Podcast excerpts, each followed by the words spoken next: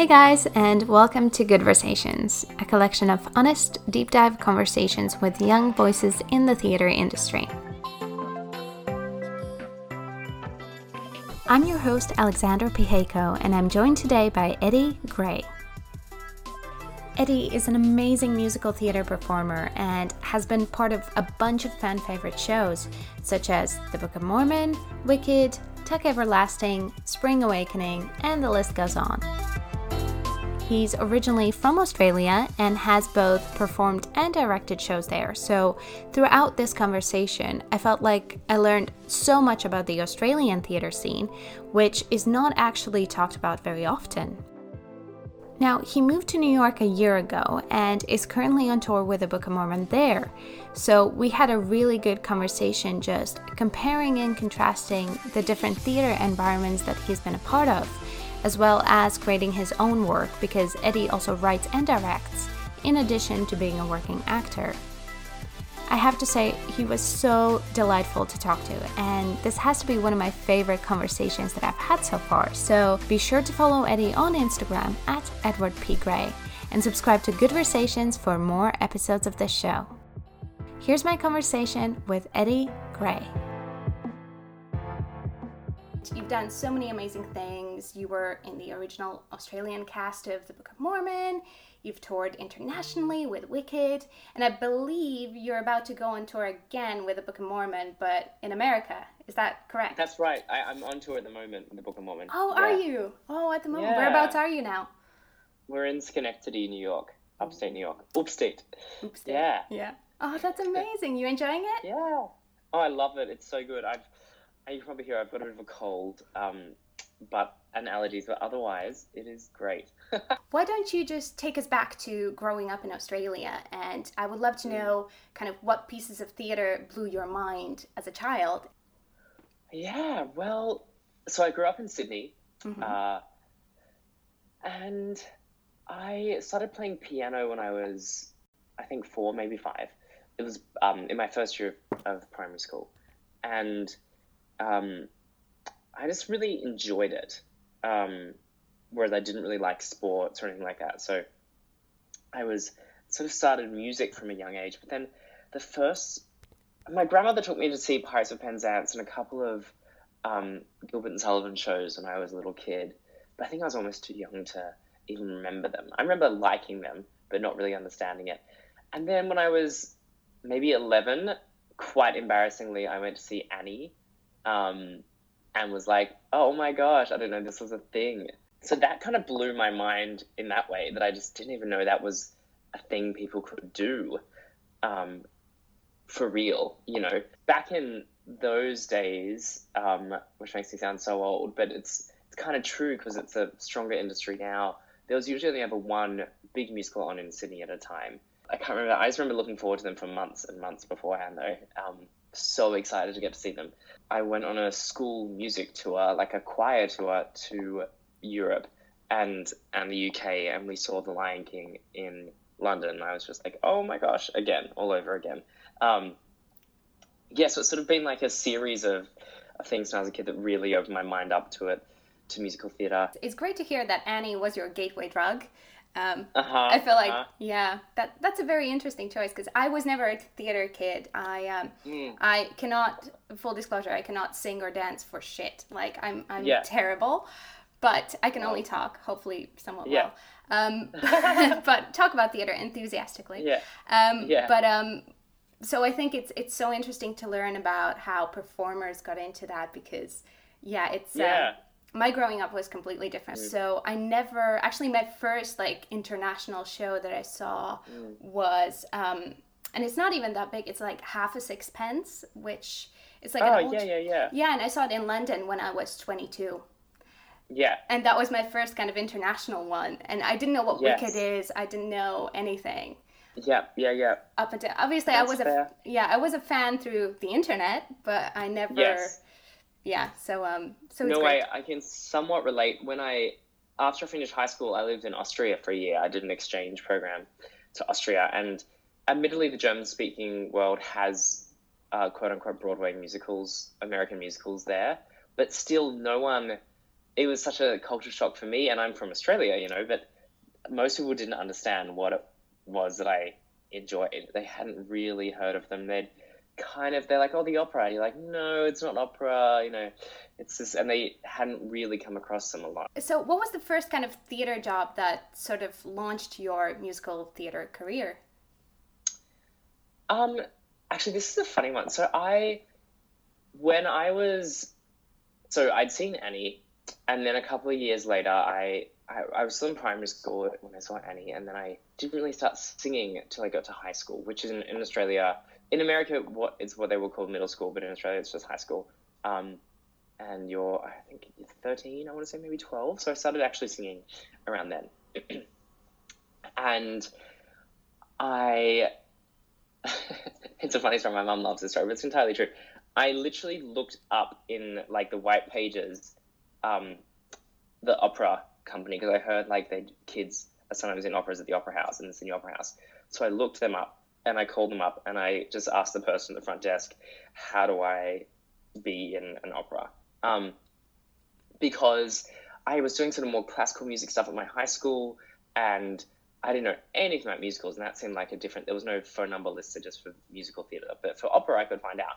So I called up, and, and now I'm like, they were so nice. Probably like, what the heck is going on here? But there's there's this 11 year old boy being like, hi, how do I be in an opera? And eventually I found out, and then I auditioned, and I did a few operas for Opera Australia when I was 11, 12, and 13 over several seasons. I did a bunch of operas, um, and that was kind of my first. That was, I mean, that was my first professional job, obviously, as a as a singer.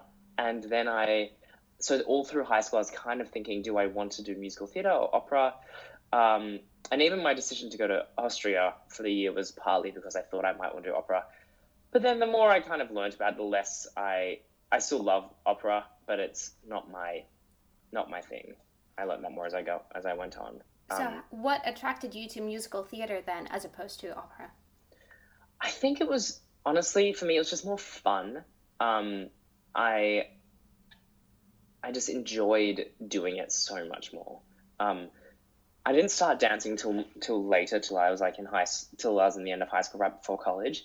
So I can't even say it was that I loved to dance or that I loved to act, because similarly, I didn't really start doing that properly until I was a bit older.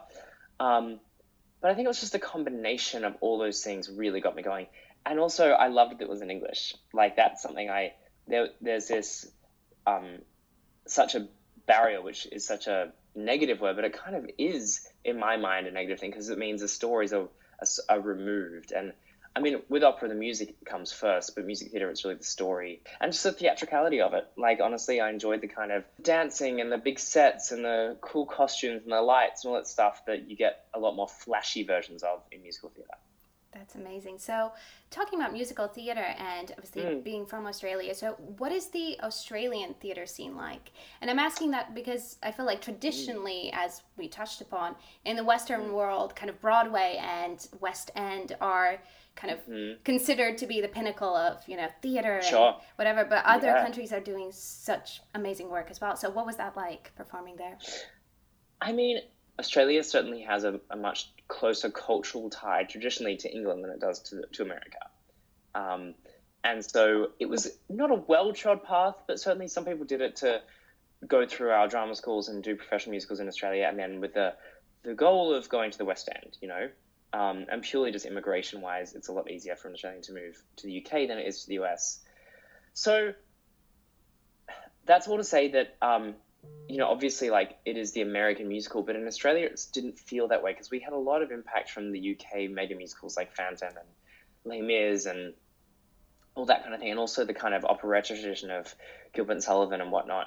The theatre industry itself in Australia is is getting healthier and healthier. Like it's a really, we have a lot of great productions, and um, now we have we have like let's call them imported musicals, like a lot of the ones I've done um, but then we also have original musicals, some of which are fantastic. And one big thing that Australia does, um, let's say, is working on, and I think all people in the arts would kind of agree with, um, is this sort of idea of a cultural cringe, where a lot of our artwork, especially musicals, which um, uh, there's something about a musical which is kind of like a little more um, on this wears its heart on its sleeve kind of thing by its nature.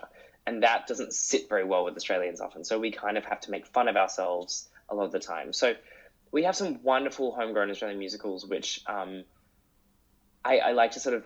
A lot of my American friends like, is that going to come to Broadway? I'm like, I maybe, but I, I, I always want to encourage like Australians to think about it more as like that shouldn't be the goal. It shouldn't be the goal to have maybe if you're a producer and like the, the bottom line matters, that should be a goal. But artistically, I think it's really important for us to have musicals that are great for Australia, and that's it. And hey, if they get picked up to go to the West End or Broadway, cool. But that shouldn't be the that shouldn't be the goal. We shouldn't start from that place when we create things. The other big difference is, of course, touring in Australia looks very different. You know, we only have five big cities um, that can sustain audiences of any size.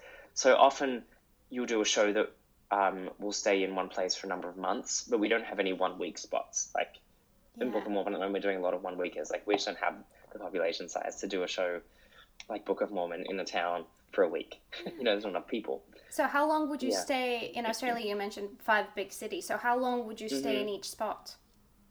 Well, it really depends on the show. Book of Mormon was especially successful um, in the sense that it stayed in Melbourne for like a little over a year in one spot, which is basically unheard of. Um, but when I did Wicked, for instance, it had been through once before, years years prior, admittedly. But I think we did Melbourne for six months, Sydney for five months, um, you know, Perth for three, Adelaide for two, Brisbane for two. I can't even quite remember, but that kind of a length. So oh, yeah, okay. so they're, they're long sit downs. So I've spent a lot of my um, years since graduating college actually like I've actually spent more time in Melbourne than I have in Sydney, even though like live in Sydney. So what was it like then touring? Because obviously you went on tour with Wicked as well. So what was yeah. the international tour aspect like? Really interesting. Um, we went to, I mean, we went to New Zealand, which was, um, I mean, New Zealand is fantastic, but Auckland, um, Auckland is a beautiful city, and like some some things about it are so different from Australia, and a lot of things are quite similar. You know, um, but I would, I mean, then we went to Manila, um, and that was really interesting, I have to say, because you know the metro area of Manila has the same population as all of Australia, um, and it is just a humongous sprawling city, um, and that was really uh, fascinating because this Wicked sold very well there, but we were only there for a few months, and that if you sort of if you do the numbers about how many people live in Manila versus how many people saw Wicked compared to how many people live in Melbourne and Wicked, it's like the tiniest percentage of people. Um, so it's a really, I mean, and, and, some things about it were certainly challenging. I think um, inherent sort of cultural differences, um, just like workplace things that. I mean, we had really great local promoters, and they were so lovely. But um, part of it is like you have to exist in your hotel room and that's kind of it because you don't. I mean, the traffic is so bad you can literally not even leave the city. Um, so that was hard. That was hard in a sense that you're kind of somewhat um, confined to an area. But I have to say, I loved it. And I mean, you have to be careful about drinking water, etc., etc., etc. But like, I had so much fun, and I mean, the people were. I mean, we felt like rock stars. Like they were so receptive to the show and incredibly kind and the most amazing fans and I would go back there in a heartbeat. Like they're so sweet. And then obviously you moved to New York now. So what was yeah was was that always your dream? What was your vision for the rest yes, of your career? Yes, I love this. Well, huh.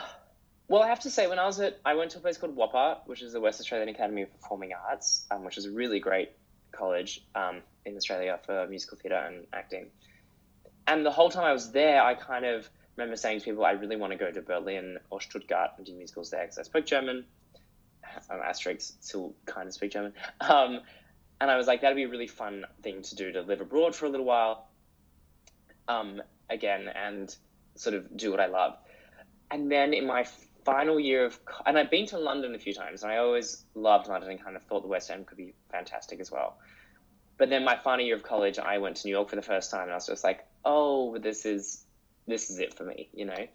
Um, I like had that total falling in love with the New York thing, and then I kind of put on the back burner for a few years. I, you know, I was cast out of college in a couple of things, and there it's that funny thing where there's no there's no incentive to leave, put it that way. Um, and then a few years later, I did I got runners up in this music theatre competition thing in Australia, got the Rob Guest Endowment, and I part of that prize money was to go to New York and study with people, and so I did that. You know, I'd been a couple of times as a tourist, but that was the first time I went, kind of being like, could I live here? So I met with an immigration lawyer and stuff, and funnily enough, that was the trip I met my now fiance on. Um, So we kind of had this concurrent thing where we were dating long distance, and he's American. Um, and then I was back doing Wicked on tour, and then we saw each other on my breaks on tour. And I'd been applying for my green card this whole time, and that was a big decision as well. As anyone who who is familiar with that process would know, um, you know that's it takes a lot of effort and um, it's you know an investment. So that was something it took sort of years for me to do, and then I ended up having to take longer to do it because I wanted a Book of Mormon. So yeah, I got to New York a little over a year ago today. I had a fantastic year. I really loved it. Did some did a great lead role in a regional gig, of Jesse and Tuck Everlasting, and I've always wanted to do at a wonderful theatre. The theatre just won a Tony Award actually this year. Um, the Regional Theatre Tony Award, which is amazing at TheatreWorks, Silicon Valley. They're fantastic. I did that, and then I did a development of a new Jerry Mitchell show, and just like found my feet and lived in New York, and it was great. And now I'm very happy to be back on Book of Mormon. That sounds like the dream for, I believe, so many people and so many performers as well. So well done. That's amazing. Thank you. And actually, That's one of my nice. one of my questions was going to be what's sort of been your biggest sacrifice that you've had to do for your craft. Mm. So I assume it would be along these lines. Yeah, I think it is. I think you know it's something that you hear from a lot of people, but it's certainly, and I've I you know like to acknowledge a lot of people have like really tough jobs. I'm not saying ours is the toughest, blah blah. But let's not go into that competition world. But one thing that is tough about our job is you do miss out on a lot of things. Um, you know, you really miss out on lots of friends' weddings and engagements and grandparents' birthdays and nieces and nephews' christenings and blah blah blah blah.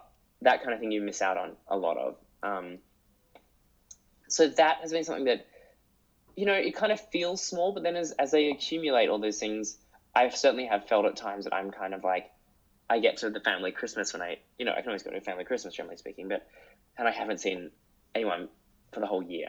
My my aunts and uncles and things, but my brothers and sisters have seen them, you know, throughout the year, and I haven't been able to. So I really miss that. Um, I miss that sort of. I'm, and that's something that happens with with touring, especially. But even when you're in one place, it still happens because you have work on the weekends when most people don't have work. Sure. Um, so I think that's the biggest thing is sacrificing um, the the closeness you can have with your family. Now, of course, it's like, it, you know, it's family, so it always feels lovely when you get back together, but you do miss, you certainly feel like you miss out on something. I, I do, I really wanted to talk to you about education actually, because, and it's great that you brought it up as well, because you know you you had a scholarship that you know took you to study in new york as you mentioned uh, before you actually moved there so so can yeah. you talk to me more about that experience and sort of learning from the greats yeah I mean, actually, my so that the one I mentioned earlier, Rob Endowment, was a shorter one, and then I got a major fellowship through the Mike Walsh Foundation, and he's an Australian philanthropist kind of thing. Um, he owns one of the big theatres in Melbourne, maybe oh, two of them.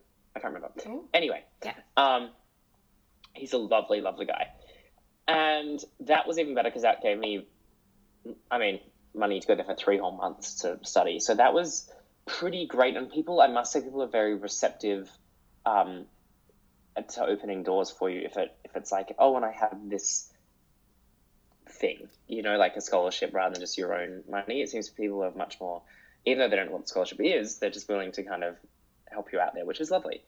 Um, so I really did get to work with I mean I mean my probably my favorite dare I say most amazing teacher I've ever come across was mm-hmm. Craig Carnelia who is a well-known composer as well in his own right and he's now stopped this class. But he, for I think literally decades, had this class, um, a song interpretation, acting, audition, whatever you want to call it, class, and it was, I mean, crazy. Like everyone had been through his class.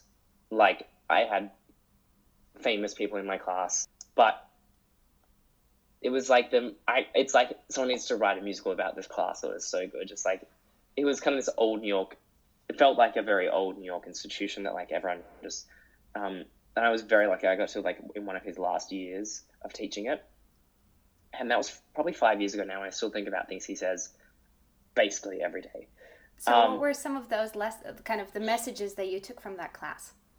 I mean, really, it was he's just so he has a uncanny way of making you feel at ease um, and about being yourself. That is really the biggest thing about.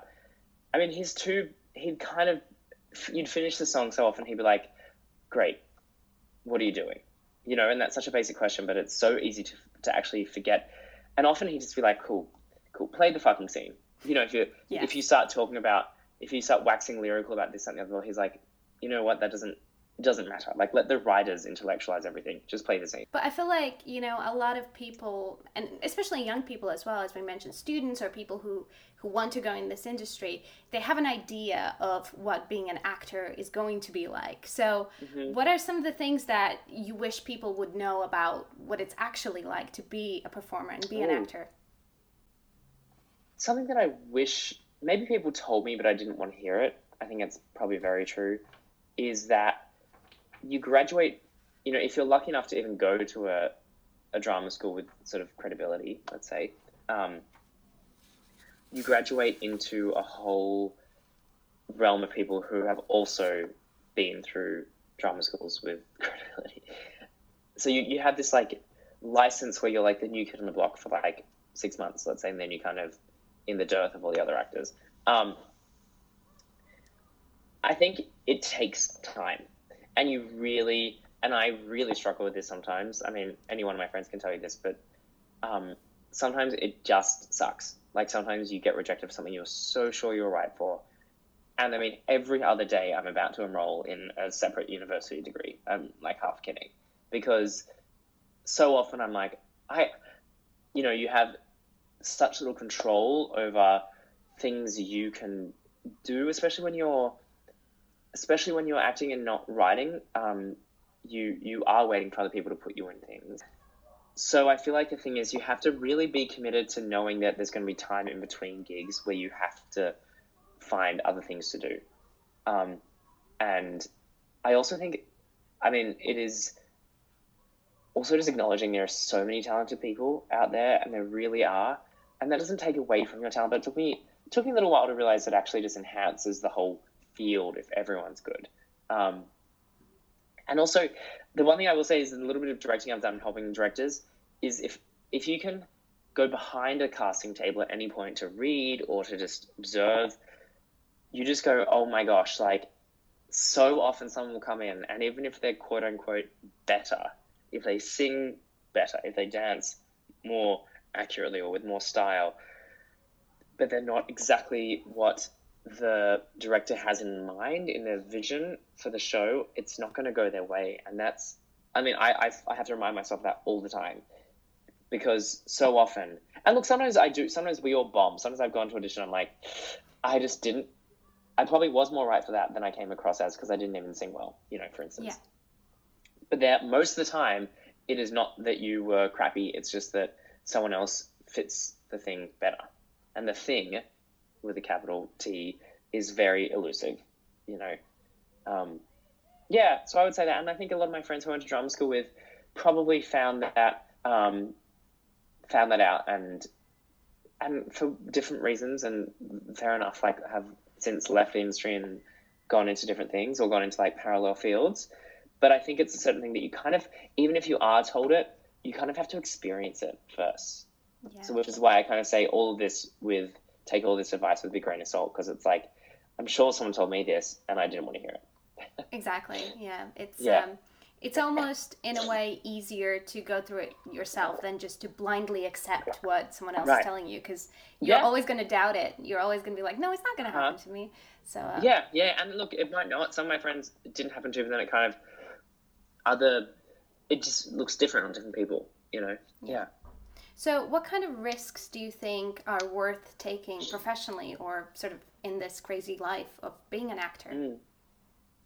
risks. Gosh, I mean, kind of every risk, I would say. Like, that's a funny question. I've never.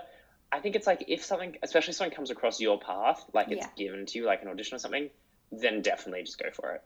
Um, but in other terms, that other things, I think sometimes you do have to make a financial risk. I will say, like I think some of the opportunities I've have had come to me is because of I produced a production of John and Jen, where like I literally just wanted to put it on for myself to play John, um, and that I did that out of college, and like there's no way to exactly connect the dots, but I'm sure that led to some jobs. And then I did a production of um, Elegies, where because I, I wanted to be in that show, so yeah. I produced it myself. Same thing. I don't know exactly how, but I'm confident that someone saw something in that that then led to this, that then led to a conversation, that then led to blah blah blah blah blah. So being proactive, essentially. I think that's a worthwhile risk, and sometimes you do have to. And look, I, I say it because like, it's all very well good to be creatively proactive, but you sometimes do have to like, work the extra shifts to make the extra money to produce your own show, yeah. and know that you might lose money. Yeah. You know, like, and yeah. that is a risk. That's a real risk. Not even, and it's not like an ethereal kind of risk. It's like, okay, I might be worse off financially, but maybe this is a good thing to do. But you won't necessarily lose money either. It's not that you it's not that you're guaranteed to fail. It's just that there's a risk. But if you don't try producing your own shows, you're definitely not going to be in your own shows. yeah, and it's giving yourself that power of choosing what you want to do and kind of unleashing your yeah. own creativity. So let's talk about creativity then. I, I know you write yeah. cabarets and you won prizes for them and stuff like that. So talk to me about those experiences and sort of creating your own magic, so to speak. I love that. Um, you know, actually, I I haven't written music for a little while. I've kind of, um, I wrote a fair bit in in college and then a couple of years after, and then I honestly, I didn't, and I did a bit of orchestrating for like for events and things, but then I really fell in love with directing. I think that's something I'm going to come back to. I, for me, I enjoyed more um, working on other people's new work than my own. Right. I enjoy being the author in the sense of like the big picture author in the way that a director is. Um, that's not to say I might write again, but I would say it's probably more for enjoyment. I kind of feel like, and also like I spent every single maths class in high school drawing sets in my and like designing sets and costumes and stuff in my maths book. So I've kind of always looked at theatre as like a bigger picture thing, and then I've produced shows too. So it's it's almost like I what acting is a thing I do because it's like the most immediate thing, and I think I'll keep doing it. But and I really love it. Um, but I do think that like I definitely enjoy theatre on the whole more than I enjoy acting or being on stage. Uh, that's a great perspective. So does being an actor influence the way you mm. direct? Uh, yeah. Oh, for sure. I think. Actually, I think it. Yes, but almost more interesting is the other way around. Is it's is like the once I started directing a little bit, I was like, oh, I get it when you get a note. Like, not that I was ever particularly bad at taking a note from a director. I don't think. Um, like I never had a problem with it, but I actually felt myself being like, it's really nothing personal. Like, you know, I've directed some of my g- good friends and little things, and like I have a, a, note to give them. I just hate that term anyway. It's such yeah. a yucky term now. Um, but you know, you want to have a conversation with them at a moment, and it was never like because what you're doing is bad, therefore I'm going to do this. It's like I'm sitting out here, and like I said before, you can't act in a vacuum, and so it's like there is this collaboration back and forth. And so since I've done a little bit of directing, I've definitely found that people um, that that then when I've been acting and gotten notes, as everyone does, I, I haven't feel felt at all sort of personally affronted by it because it never feels like a personal thing anymore. Yeah. I love that. And do you do you do anything special to kind of get into that creative mindset, or does that come naturally to you to be creative? Um, you know what? I do think, and this is something that I had forgotten about. Um, as this what that's what happens. Um, but I did this class recently with another great teacher in New York, Joan Rosenfels, and she came in, and everyone had just been there. The class started at ten, and it was ten, and everyone was sitting down, sort of just sitting down and she got really mad. And she's like, you know, and she got mad justifiably. I wouldn't say mad. It was more like, you've got to, her point was basically, you've got to give yourself some space for creative things to work. And I think that's something I refuse there in any long running show when you're up to performance number 500 and something. The temptation is just to come in exactly at the call time and kind of get to stage just before your entrance. And look, real talk, some days that's what happens because it's like, and I don't think it, I don't think it affects my performance on stage. I don't think I'm doing any less good. So coming back to your question, I feel like the only thing I do is really give myself the space to be creative. So I'll try and get to the theatre with enough time that nothing's rushed. I'll try and get to an audition in plenty of time before I actually have to walk in the room. I'll try to get to class 15 minutes before. And if that means I'm sitting on my, seriously, I'd rather be sitting on Instagram for five minutes outside the classroom yeah. than than rushing there on the train because at least then you're a little bit calm. It's not that you, for me, it's not that I have to be like doing a warm up per se. It's just that I have to be present, and I will anyway. I'm not going to sit there just literally on Instagram, but if you're there, you're going to be present. If you're not there, there's no hope for me at least. Some people can. Someone can just turn up. Yeah. But I feel like I have to give myself a bit of um, a bit of time either side of it. Yeah. yeah, makes sense. Um, actually, sidetracking from from the creativity questions, but you mentioned social media, which which is something I had on my mm. list as well. So, do you think you know what are your thoughts on kind of being on social media and having a YouTube presence, having mm. a website? Do you think that's beneficial for a for a young performer starting out? You know what I I don't know. I actually think the pendulum has swung so far in the direction of everyone thinks that's the way to do it. I don't think it. I think what you need to do is make sure you don't have anything silly online, like any job, um, where an employer wouldn't want to hire you because you look ridiculous and drunk all the time. Um, I don't have a huge social media or online presence. Um, I found it helpful sometimes, like when I was getting a new agent in New York, I found it kind of helpful. But I'm gonna, you know what? I don't think if it's not for you, don't do it. I just think it's like one of those things where I think everyone thinks they're to be a YouTube star, and I I don't think it's to get you in a casting room at Chelsea because you have a certain amount of followers. I just don't. I feel like that. I feel like that's to be wasted energy. I think you should be using your energy on getting better at the thing you do. Yeah, and it's still your talent that's going to get you the job, not your um, your profile. Yeah, and unless like for some people, some gigs it will. Like let's be real, some gigs if it's like something in the Hollywood Bowl, blah blah blah. Sometimes it comes out and it's like must be a name, you know. Yeah. Sure, but I'm not talking about that. I'm talking about like most actors, most working yeah. actors. Yeah. Yeah. I've always wanted to know what it's like kind of being on the other side of that screen. So like do you let's say after a show, whatever, being on tour, so obviously people have seen you and recognized you, whatever. So mm-hmm. do you tend to get like a lot of messages and like how do you navigate that aspect of kind of getting feedback, um, if you will, from from people? You know what? I I I don't actually look at my phone straight away after. If people write in lovely things, that's nice, um, and I'll try and interact with them. But I maybe I should be better at it. But I kind of just don't want to put my energy into it that much. Um, I mean, that's not to say I don't really value people's time, and I've done I've done the other end of that too. Like I've definitely gone and like written things to people who I've seen in things and been like, I love that. Um, but I don't. I try not to kind of put it on a pedestal too much because as soon as you do that, then you have to have it on the same pedestal if things aren't going well. You know. So I just don't see. I don't, don't don't put much. I've I've actually contemplated going off Instagram altogether several times. I don't, you know, because I'm just like, eh.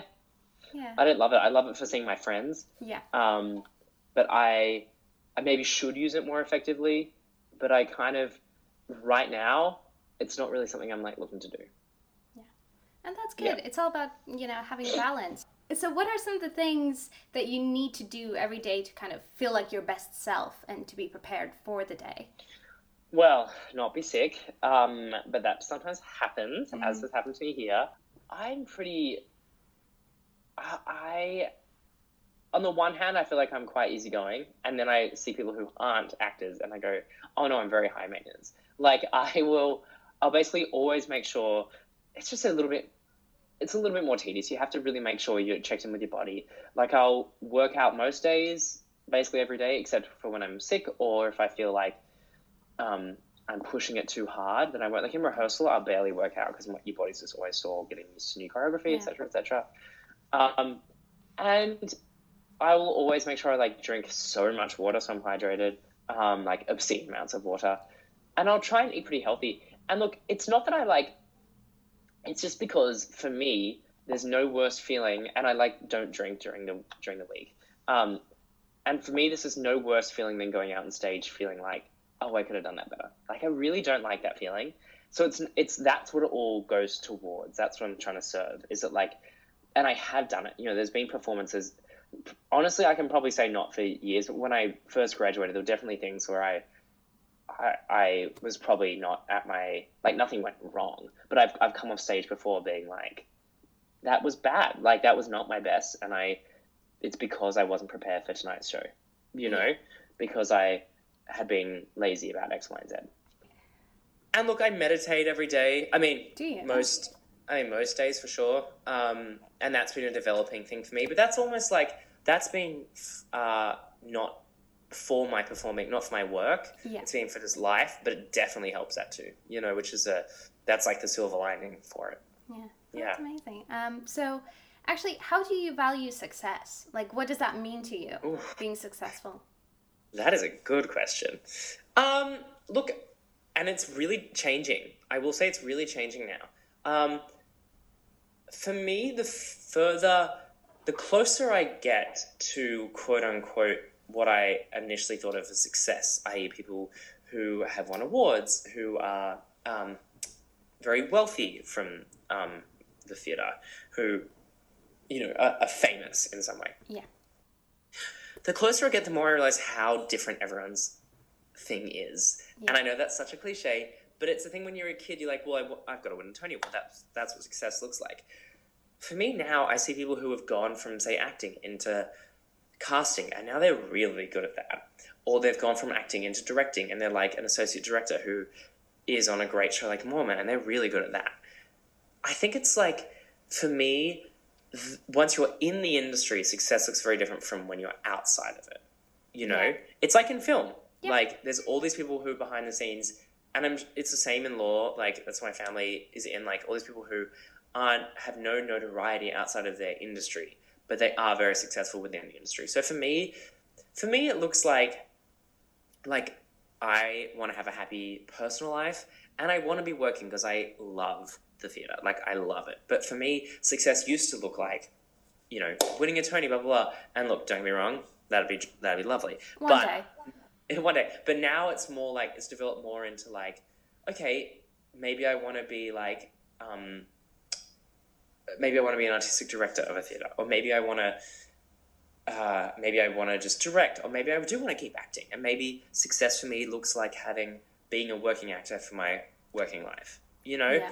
um, but it also contributes into like, do you want to spend your life doing eight shows a week? Like that is a big thing. Um, do you want to live in New York your whole life? Do you want to live in Sydney your whole life? What about your family? You know, so I, that's a very roundabout way of answering. I think I'm struggling with that question myself at the moment, in the sense of like my perception of what success is is yeah. really in a state of shift now. So I actually don't have an answer for you, but I will say I know it's changing from what it used to look like but I'm not sure what it now looks like.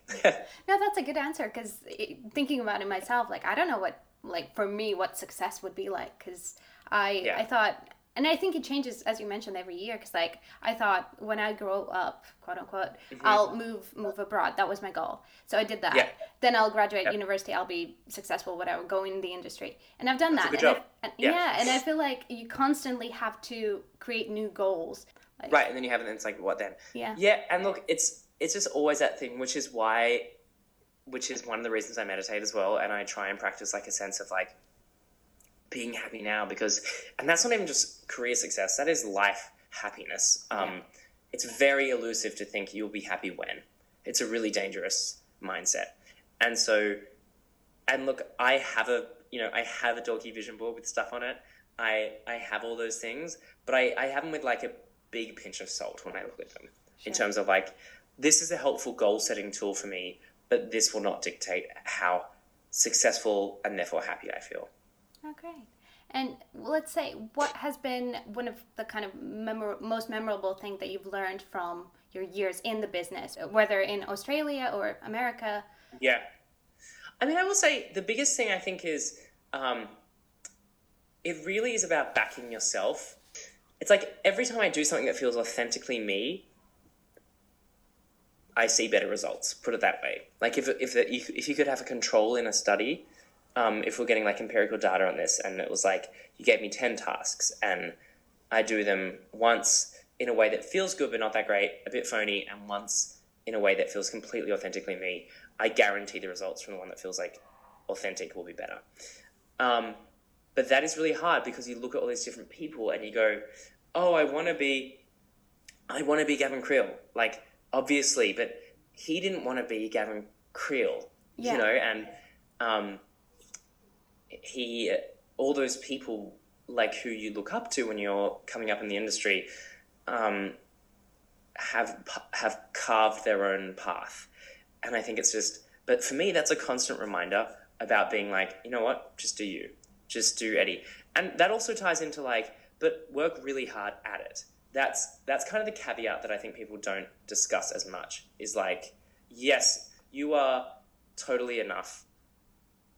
I don't disagree with that at all. But for me, it's like I want to feel like as long as I give all of me, which does require some work. Like as long as I um, have, a, as long as I've really prepared this audition, and I've and then I've also being completely me, then I'm then I'm good, no matter the outcome. But if I haven't completely prepared it, but I've still being completely me, I'm not that happy with the outcome because I'm like, I wasn't completely myself. I was, I showed them a part of me. So it's kind of like you need, you need to be you, but you also need to work on that a bit too. It's not as easy as just be like, just be you, just turn up and do your thing, which no one's really saying, but that's kind of like, it's also too long to put in a postcard. So yeah. I love that. Yeah. But that's exactly true. And actually, leading to my last question in in that so because you've had these experiences and because of what you said being yourself and like the importance of that so what would be one piece of advice that you would give to your younger self oof Ugh. um i think it would be that it's gonna work out better than you imagined honestly um and but not how you imagined i think that's okay. what i would say I think I said at the start, like me moving here to the US was like a departure for me. Like I could have stayed with Mormon there. I could still be doing it there, and you know I left not having a job, um, and for me that was really scary. But I also was like, I have to make that, um, have to take that plunge at some point. Yeah. You know, and I'm really happy I did. But again, it comes back to that's not how I envisaged it, like at all. But it all worked out kind of better than I would have imagined. And, you know, of course, I will forget this advice in 10 minutes, but um, it's nice to think about every now and then as well. So we've gone to the random section. Yeah, anything that comes in mind. So if I would know you for years now, what would be like an on brand Eddie thing that I would know? I am very particular about some things. I need to like sleep comfortably. Um, it's like that thing where you go to someone's house, if they don't offer you like a towel and blankets. I'm not one of those people who can sleep on a couch. I'm not going to sleep on a couch unless you fully made it up like a bed. If you could travel anywhere in the world right now, where would you go? I just got back from St. Bart's before I started Mormon in the Caribbean, and I would go back there in a heartbeat because it was heaven on earth. Yeah. Favorite theater show that you've seen this year? Can I have two? Yes. Go on. Okay, I will say I loved Tootsie because um, a good friend of mine is um, Lilli Cooper is in it, and she's amazing. And just seeing someone you know be like the lead actress in a huge Broadway show was exhilarating.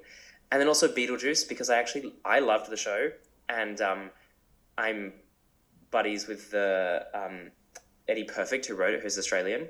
And part of me, like, we're we're definitely we're, we're mates, but also just seeing him, knowing him. He went to my college. He's he's big in Australia, you know, but seeing him now have like this great show that's he wrote, which is really good. Um, that just got I just was so happy, and I really enjoyed it anyway. But also knowing it was him doing all that made me super happy. Oh, if you could do one gender bent role, what would it be? Oh, oh, that's good. Any of the women in a Little, Little Night Music. Like I can't pick okay. which one. Interesting choice. Yeah, I just love that show, and I love the women in that show especially. Okay, podcast recommendation. You're Wrong About is fantastic. Um, they debunk like all these things I listened to on homelessness. Um, there was a great one about Jeffrey Dahmer. There was a great one about um, the Satanic Panic. It's a fantastic. Um, they're like hour long, quite deep dive investigative journalist kind of thing. Book recommendation. Educated by Tara Westover. It was um, actually about a girl who grew up, well, fundamental Latter Day Saints, um, which is like a, a offshoot of Mormonism. Um, I didn't read it to do with the show, but just that's an interesting bit of um, cross sectionality. I don't want to give too much away, but it is the most miraculous, true story about. I mean, talk about fighting adversity. It is yeah, educated, amazing book. Got it. Okay, Yeah. last TV show you binge watched. Killing Eve, So good. so good. I know it's incredible. Are you up to date?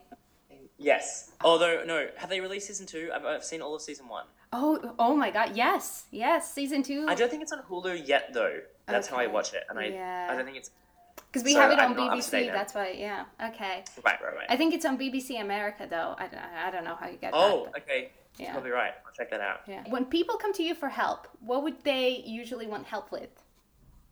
Oh, um, What's your super skill? playing piano for people.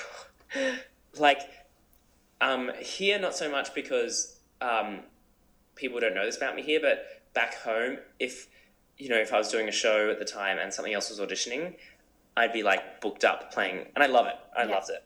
But putting down tracks for people, helping them learn audition material, picking audition songs, um, that kind of thing. I think that's what I. That's what people to come to me for. Okay, final question. The most Yeah. important of all. If you had to summarize your life so far in a one or two sentence, honest playbill bio, what would it be? Are we talking about a New York playbill? Yes. Yeah. Let's, Let's, go, go, with with it. Yeah. Okay, let's say let's go with that. Let's say somehow wound up in New York, fully planned on it, but didn't go according to plan. Brilliant. That's good. Very intriguing. Well, that was it. Thank you so, so much for My pleasure. with me.